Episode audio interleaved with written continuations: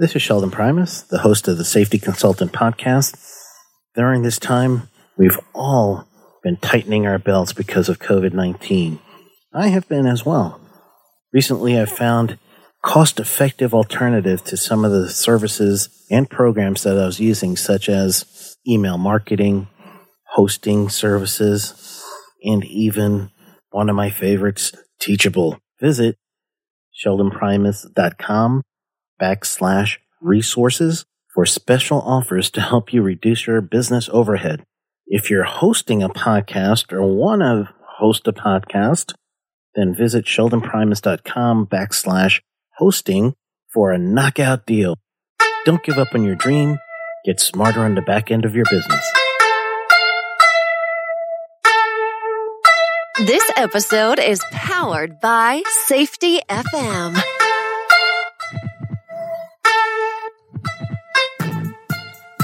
Welcome to the Safety Consultant Podcast. I'm your host, Sheldon Primus. This is the show where I teach you the business of being a safety consultant.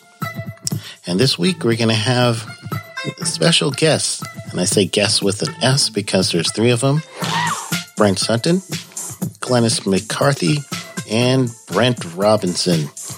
They did a book together, and their book is one of those like really cool things that you could uh, pick up in Amazon and learn a little bit about the practice of learning teams. And uh, their book even had a forward written by Dr. Todd Conklin. So the subtitle for that one is Learning and Improving Safety, Quality, and Operational Ex- uh, Excellence. So we actually, I'm going to break this up into two episodes. And the reason why is because we went through a bunch. Uh, so I really was uh, happy to talk to all three of them together at once. And truly, we uh, they were helping me to understand uh, learning teams and how to do it. And my first idea and concept of it was thinking how to put it into the safety and health realm. And then more and more as I was listening to the conversation and we are talking about it, I'm like, hold on, this thing is going to go way past safety and health. Uh, you're probably going to see this in all aspects of the organization. You could do this in different sectors, and uh, I was really trying to, to to comprehend everything they were telling me. So, in the first part, it's really giving you guys a little bit of um, the baseline, if you will, of what learning teams are and some of the applications. And uh, I was thinking more competencies, and that's where we started. And then just a conversation started evolving so much so that uh, I had to break it into two groups. So this is going to be uh, episode one of the learning team. And then we're going to do episode two of the learning team on a special day this week. We're going to do it on Thursday this week. Uh, you guys are going to have an opportunity to hear episode two. So uh, do stay tuned so you could hear both episodes uh, so you could get the learning team all in one week. And that's going to be something really great. So uh, we are going to listen to them in just a few seconds because I am not going to do our sponsor right now. We're going to go straight into learning teams this time. All right, so just strap in. And there will not be a tip of the week for either of these episodes. It's just going to be uh, me, the learning team, and then uh, we'll come back with the following episode. And then it's going to be me with the intro and the learning team. So strap in.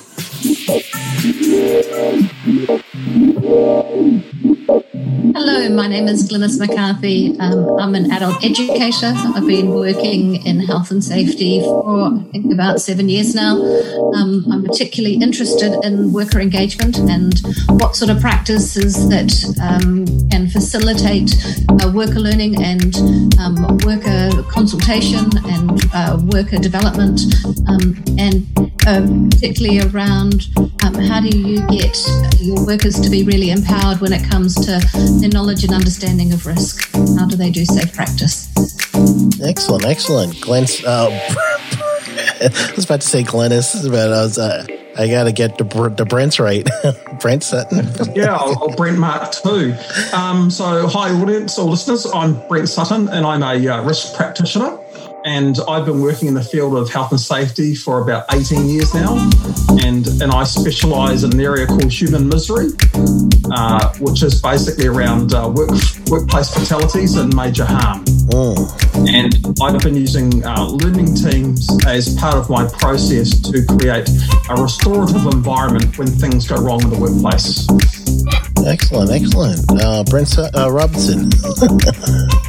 Hi, I'm Brent Robinson. Um, I am a, I would call myself a um, continuous improvement advocate, so or operational excellence advocate. So I came to Learning Teams about five years ago, where we had a um, major incident in one of our operations in New Zealand, and the first person I called was Brent, and um, we have been using that as a basis for improvement across a range of different um, opportunities in business, both safety and in the operation over the last five years. So that's how I came to it.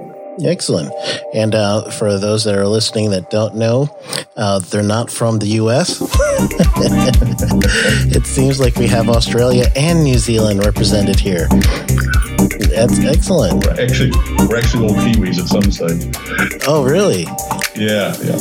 Uh, my brother, I remember uh, my family had uh, exchange students along the way. We had uh, German exchange students, French exchange students, and we did have Andrew uh, from New Zealand, and he uh, effectively was called Kiwi. So I, I don't even know his last name to this day.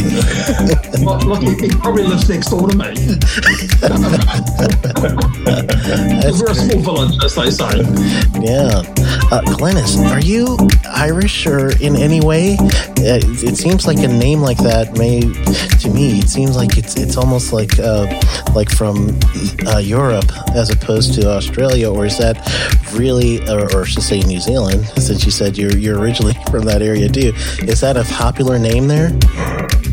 Um, so my parents are Welsh, so I'm really lucky that I'm Glynis Margaret Thomas is my maiden name, a very nice Welsh name. It could have been a lot worse. There are some Welsh female names that perhaps wouldn't have been quite as good.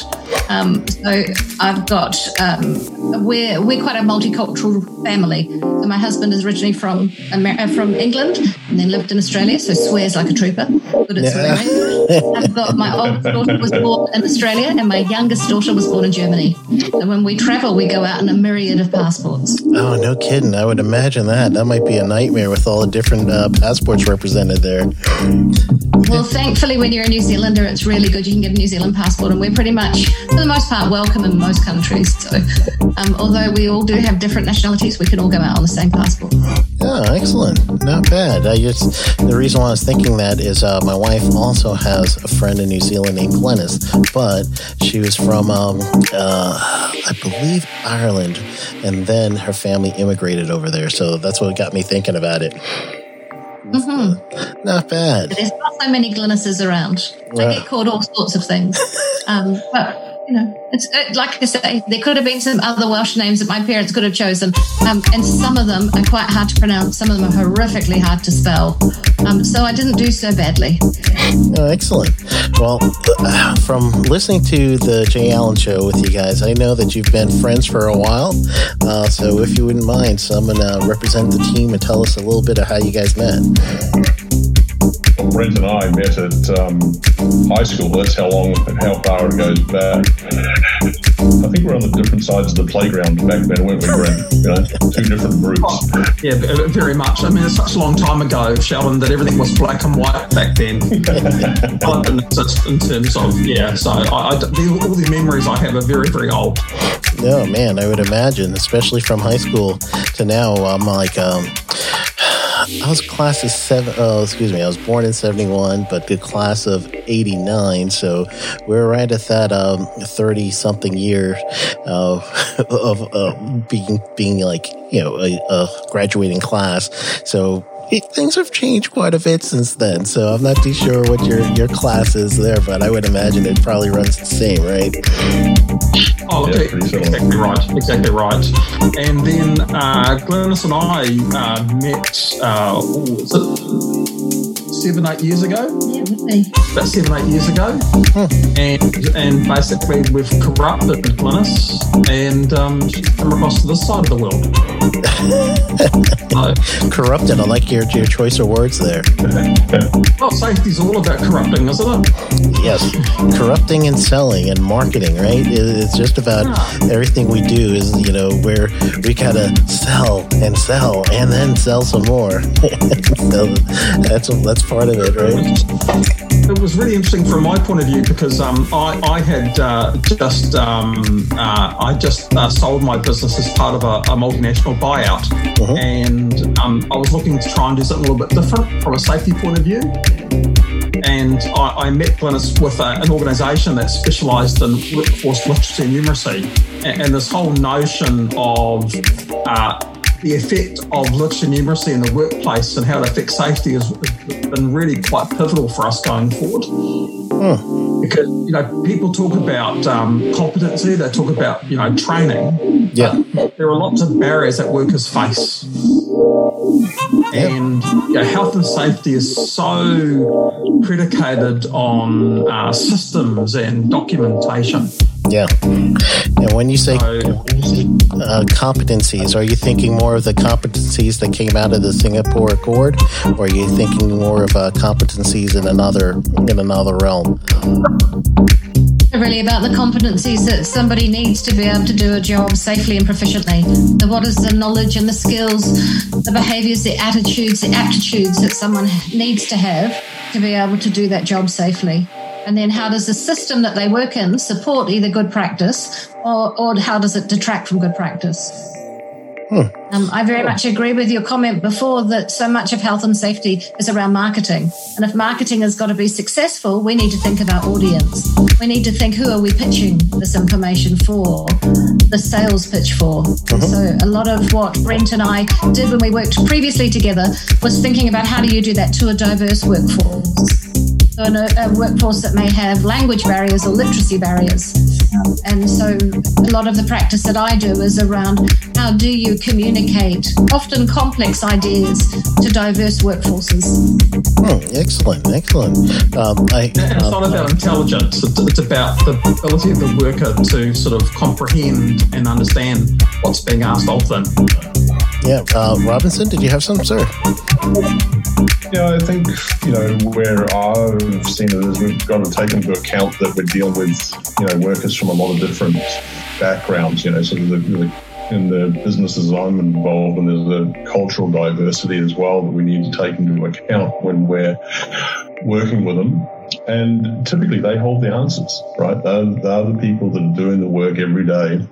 That um, they hold the answers to what we're trying to trying to get to, what the you know from an individual's point of view that we're trying to understand, but also from an organisational um, understanding of the work that's going on. So, Yeah. you know, I think, um, and they, they hold the competency in a lot of respects.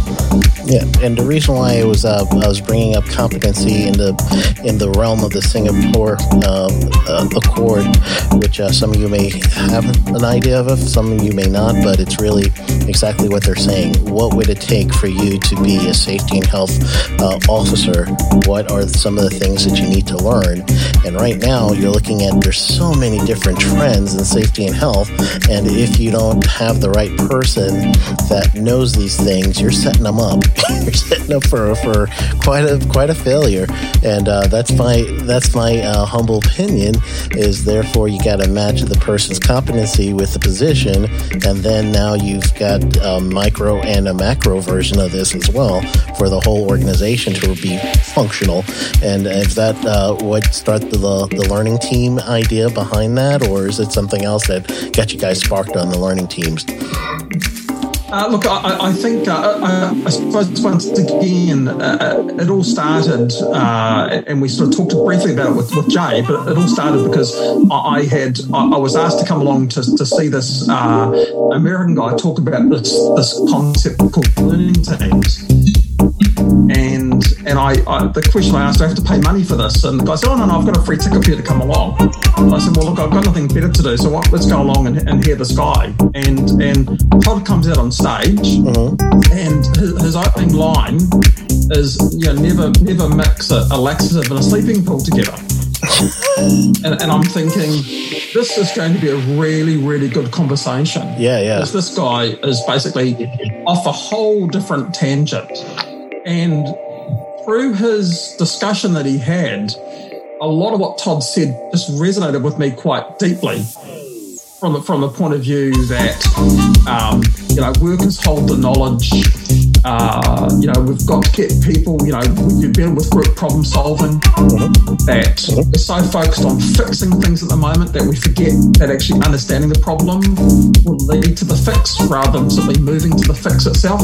All these things he talked about were really powerful, but he spoke about that within the context of of HOP, of human operational performance Yeah. and learning teams was sort of talked about off to the side.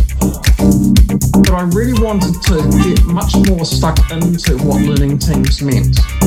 Because, uh, like everything else, Sheldon, um, a lot of organizations are always chasing the new shiny toy.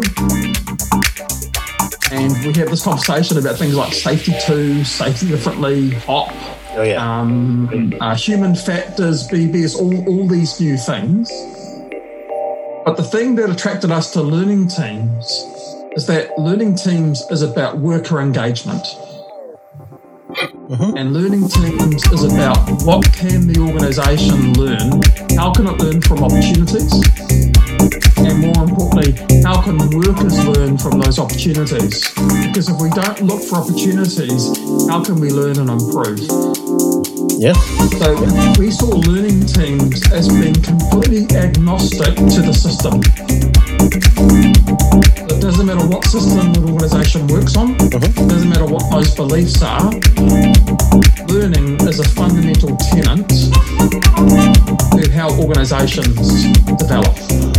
Yeah, absolutely. And for uh, I'm an instructor at heart, so truly, when I get a hold of students and I teach two classes, uh, one is a management class for safety professionals, and then the other one is a class where I'm teaching boots on the ground safety. So people that actually have to go out there and do the job safety analysis and all those shiny whistle things that you just talked about, they're the ones that actually have to do that work from day to day. Uh, so those are the two classes that I, that I really teach with. So when I think of a learning team and I think of the application, as you're saying, uh, truly that's when you have to think safety is part of the heart of an operation of an organization. And if it's not, and if you don't think of it as an organizational culture as opposed to a, a separate safety culture, uh, then you might end up getting yourself a, a dog wagging the tail or tail wagging the dog, I should say, in that scenario where you're constantly trying to catch up to something that's happened. So, from what I'm hearing, you're saying a learning team could help you stop that frenetic roundabout, roundabout, and you go and you completely dissect and analyze and get to the heart of an issue, and you do it on the line level. Is that uh, how I'm hearing this? Uh, yeah, we do it both at the line level, but we also do it at other levels within the organisation as well. Because um, I think there's, there's, there's two parts of it. Um, the organisation learns by looking for change. Whether you call that an investigation, whether you call that a review, whether you call that an observation, all those things are looking for change. And what the organisation is seeing is they're seeing a macro change. That makes sense Yeah. because they're looking the difference between something from from before and something now, and they're seeing the difference between those two components. Yeah. But that's not how workers learn to improve. Yeah. That's true. And w- workers are learning every day by simply how they interface in the system they have to live in and, and the hazards they're exposed to. But is that learning intentional or is it a byproduct of being present? And what a learning team does, it turns learning into a deliberate action. Whereas at the moment, most of the learning that happens is incidental. Happens as a result of something. And what workers can do by, by making that learning intentional, then those uh, changes or adaptations or, or, variations that they're incurring every day, which is what they're embedding into themselves. Uh-huh. As a learning team, what can happen is the organisation can now start to gather some business intelligence from that information so it can then view things in a macro way by looking at what's happening at that micro type level. So we all know that when we investigate, it comes as no surprise to us that work as imagined, how the organisation prescribed work, and work as done was different. Yeah. Because that's what an investigation basically does. Hmm. So I'm hearing a few things. Oh, sorry, did I uh, step over you there? All right. So from what I'm hearing there, um, it seems like, especially if you're you're thinking of how how the interaction is with when there's an issue, when there's something that happened in the organization, it's always some sort of reactive action. So therefore, you guys are teaching people stop doing that. Don't be so reactive. Let's do this thing purposefully and therefore we might even be able to have uh, for me what i'm thinking is you'll have even the benefit of being proactive so that now you could not have pressure on you to perform to come up with a solution to come up with an answer and if you're doing this more proactively then in turn it's actually going to lead the system by repeating things that are currently working well and then uh, predicting if you see a failure coming. Is that uh, how we're looking at this? I think those those things are aligning. Um, one of the things I wanted to say just a little earlier on is that you know you're talking about the safety professional and what uh-huh. how they were having to adapt and change to you know the environments in different locations and, and different industries. And really, it's about one of the tools they're going to put in their toolkit is to be a facilitator. And this is about facilitation. You know, so often we'll come across different um, people in safety, and they'll either be like parking inspector, where they're telling you you're doing it wrong, or they can be like the facilitator to understand what what the work is doing, why they why they might be making that decision, and really helping you know getting a group of people together to say, well, you know, this is as Brent said, this is what the the um, organisation thought you were going to do, uh-huh. work as imagined, and here's what we're finding you're doing. Tell us why you're doing that, and it's not a it's not a um, accusation. It's not. It's really about trying to tease out what those differences are between those two points. I think, you know, I've come from a world of where lean has been put into many organizations. And, you know, you see exactly the same sort of thing. But, you know, you keep going to the people doing the work and you build that culture where they'll spend some time with you to explain to you. You're not coming out there to check are you doing it right. You're going out there to understand more about it. And then can we use that, that knowledge and that experience to grow it across the organization? Yeah. Uh, Glynis, did you have uh, something that you want to add?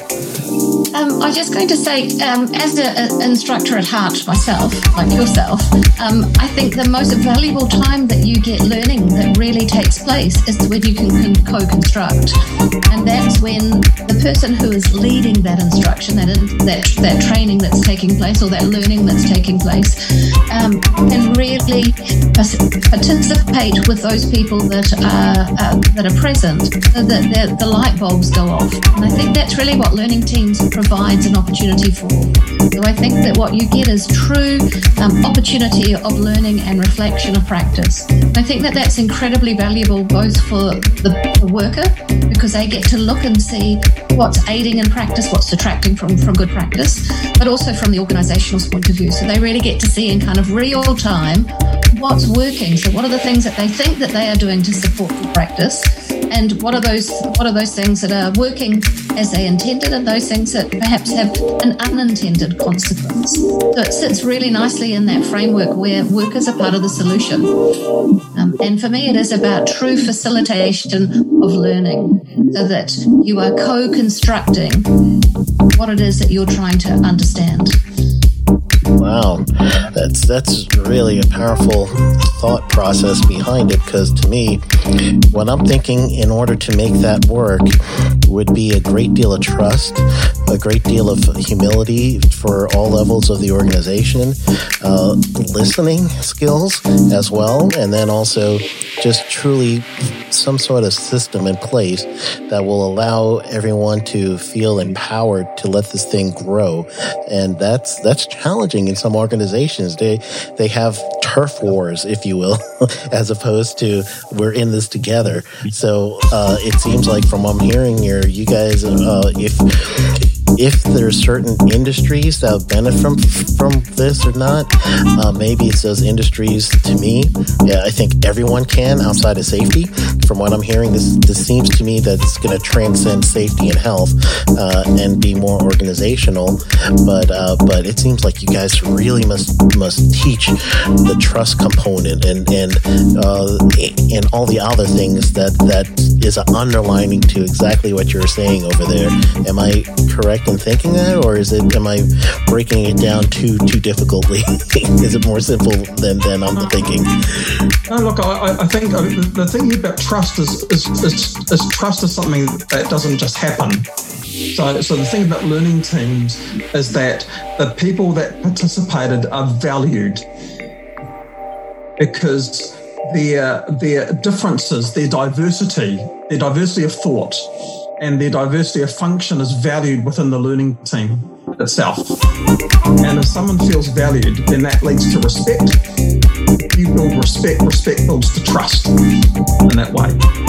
So, so for us, a learning team, the objective is not to gain trust because trust happens as a result of the participation of the individuals the facilitator needs to provide an environment so that those people are able to participate and, and, their, and that their voice can be heard.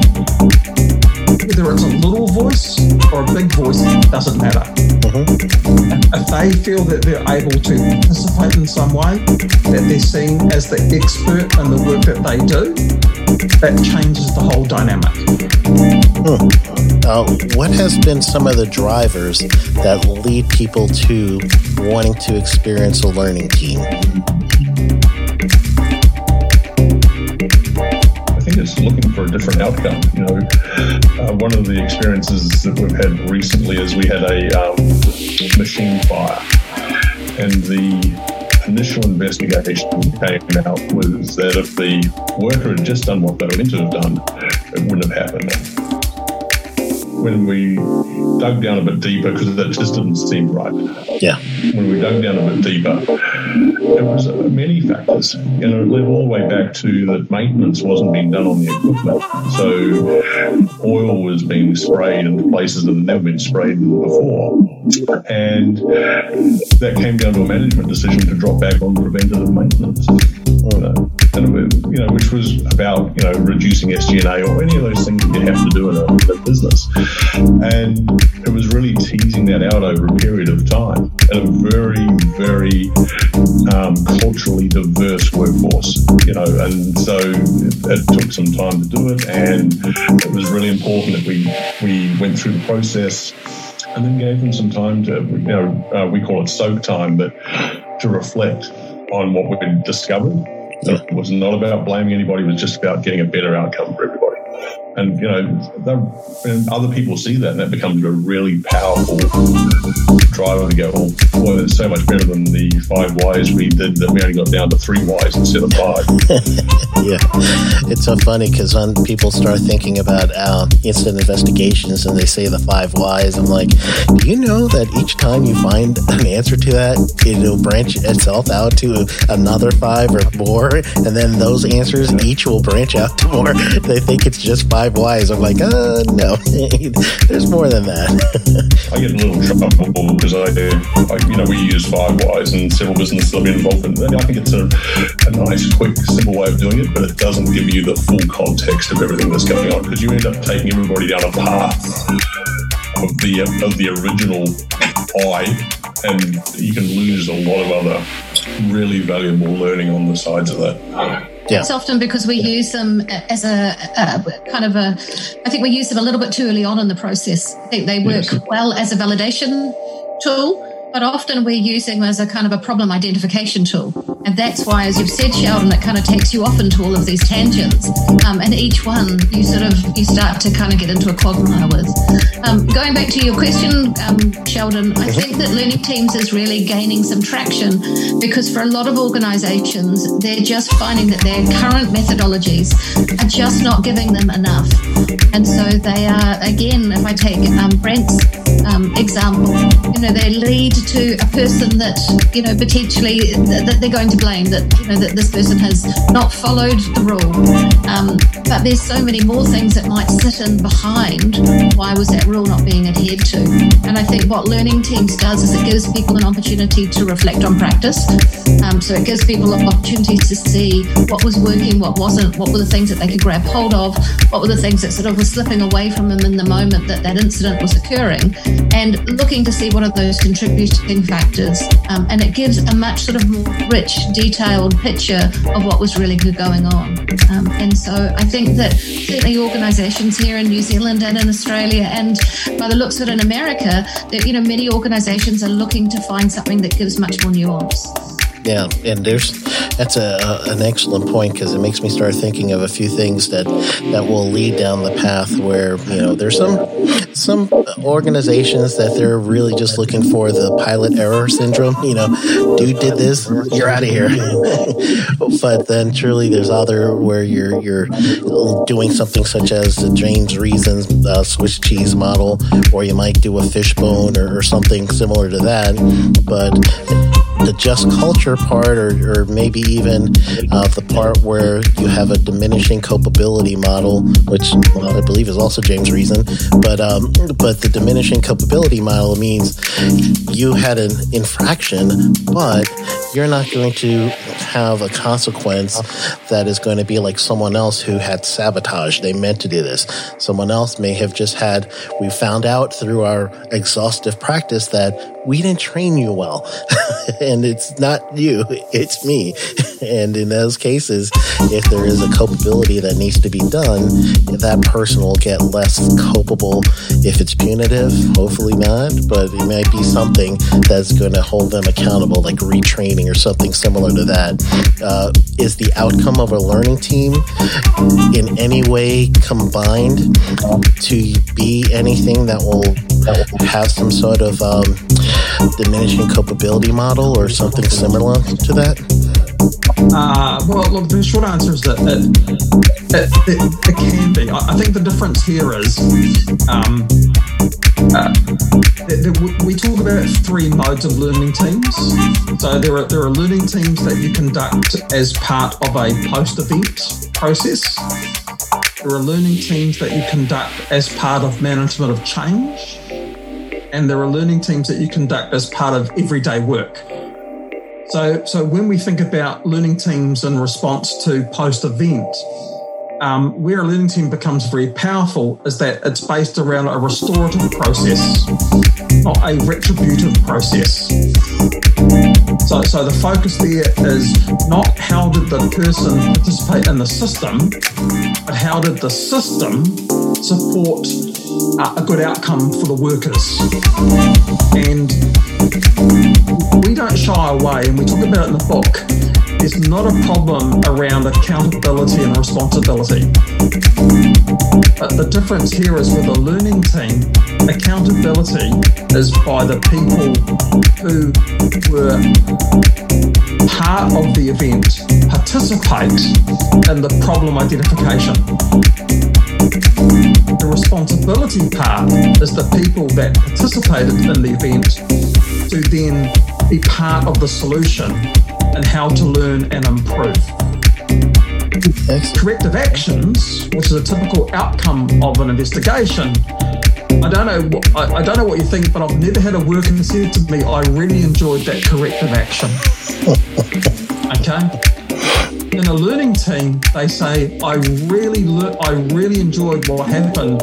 I learnt so much from the learning team. So what we talk about is that where do these opportunities for learnings actually exist? And when you investigate, the opportunity for learning is only from an organization's perspective. I seldom ever see an opportunity for a worker to learn from an investigation. Know, Sheldon, you're going to enjoy this investigation. You're going to feel valued. You're going to feel wanted. Yeah. You're going to come out the back end of it rejoicing and becoming an advocate for safety. Yay! Yay! and just to make sure, we'll send you on more training because obviously the training didn't work the last time. And, and training, sadly, has become a punishment tool Yeah. which is not its intention. So, so what a learning team does is a learning team gets gets an organisation to understand where do those opportunities for learning come from, and when we engage in those opportunities, whether it be for five minutes or ninety minutes, it doesn't really matter how long. We have to ask ourselves, what can workers learn from this, and what can the organisation learn? And if we put just culture aside, uh-huh. how about a learning culture? Yeah. Is, is, it, is an improvement based on learning and reflection? Isn't that the concept of continuous improvement? Yeah, absolutely. Yeah. So we're saying, you know, it doesn't really matter what, what culture you want to have or what culture you're coming from or what systems you've applied. Uh, learning is learning. Yeah, and that's great because truly, um, at that time period, then what you've created is a leading indicator versus a lagging indicator. And now, if you want to even do a reward system on the leading indicator for you know the health of the organization, the health of safety, or the health of even process and management, as a learning team can actually be a, a leading indicator. So you're you are proactive in that way, and that that seems like something that could even you could even reward, if you will, uh, and get behind that system. Is that uh, is that taking it too far? Uh, rewarding participation? Uh, well, uh, it comes back to what does a worker, how does what does the worker uh, get from participating? What do you think? What is the learning team? Yeah, to be honest, I, um, I haven't thought about it in terms of a kind of a reward um, process.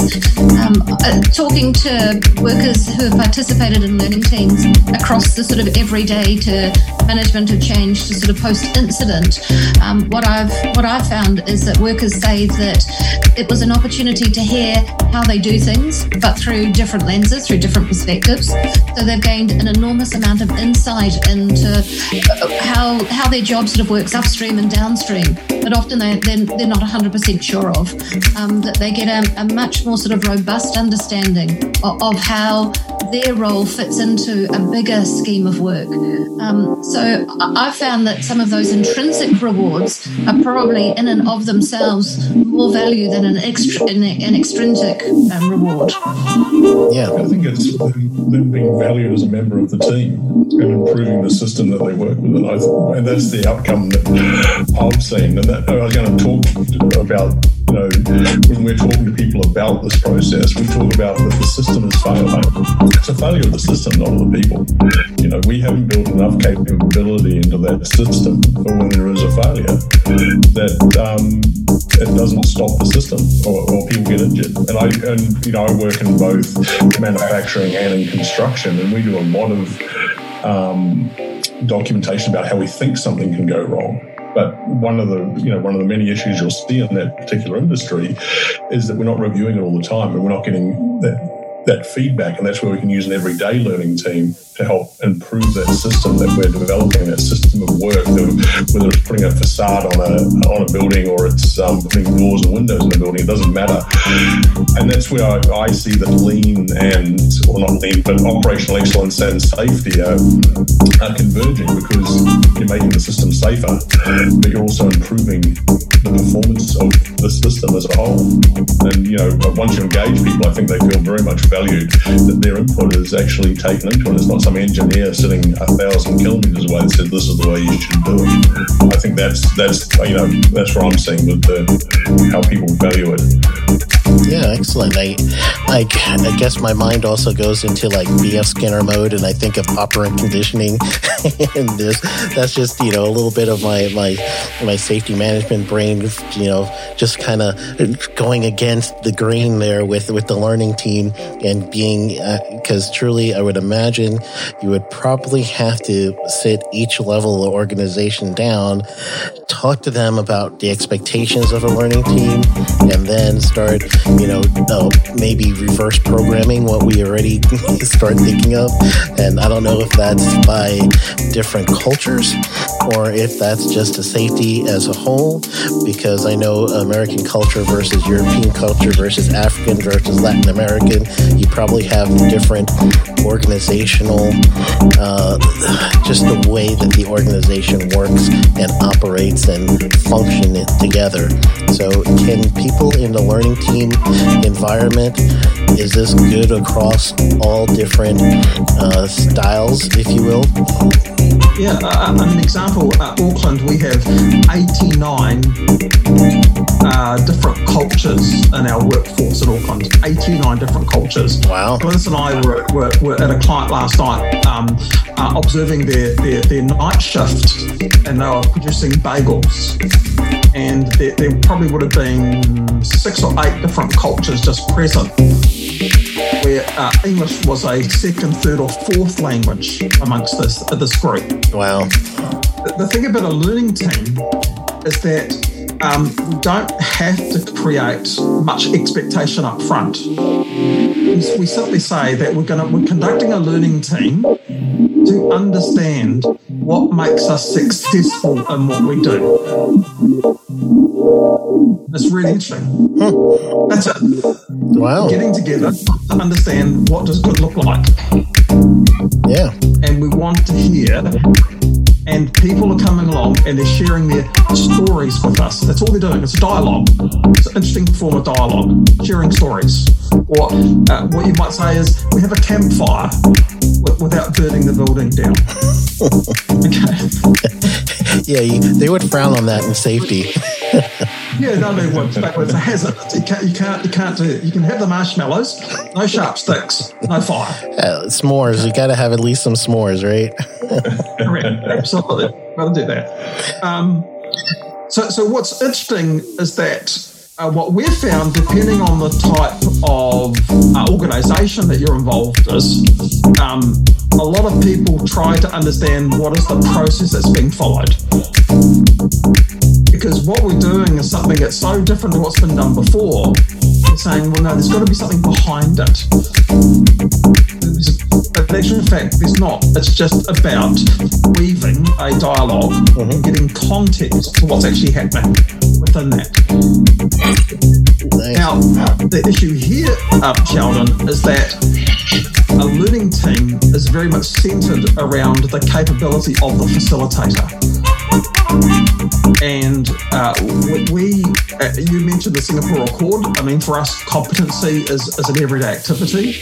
Um, uh, both Gwen and I are very lucky. We also teach, I teach the diploma in safety in New Zealand as well. Um, and what's interesting is that most of the competency frameworks for health and safety practitioners have been evolved around technical subject matter. And a lot of those things lack soft skills. Uh-huh. And a learning team is all about soft skill because health and safety people, we are, are driven by being an expert in an area and we are driven as being a solver of a problem. Yeah. Whereas a learning team, your job is to be a facilitator, to get collaboration, to encourage communication. You're not there as an expert. So, what we typically find is that there's a whole raft of soft skills um, that, that need to exist to be good. Yeah. The best part is you can build those skills you talked about listening as a really good example. Uh-huh. Um, Now, the, the, the thing about a learning team is that the facilitator needs to be listening to the group to make sure we're getting a flow going. It sounds like the it's really. facilitator isn't there to judge the Mhm. information being received. and that opens it up, I guess. So um, when, if there's a competent facilitator, it's almost like a pitch and catch scenario where the the person in the learning team, or even the persons as they're going through this, uh, they might get stuck, and then the facilitator could help kickstart another vein of thought, or the facilitator might be able to to get behind what's truly being said if the group's going around and around in circle. Is that uh, my understanding of what you're saying there, as far as a, a good uh, facilitator for a learning team? This episode has been powered by Safety FM.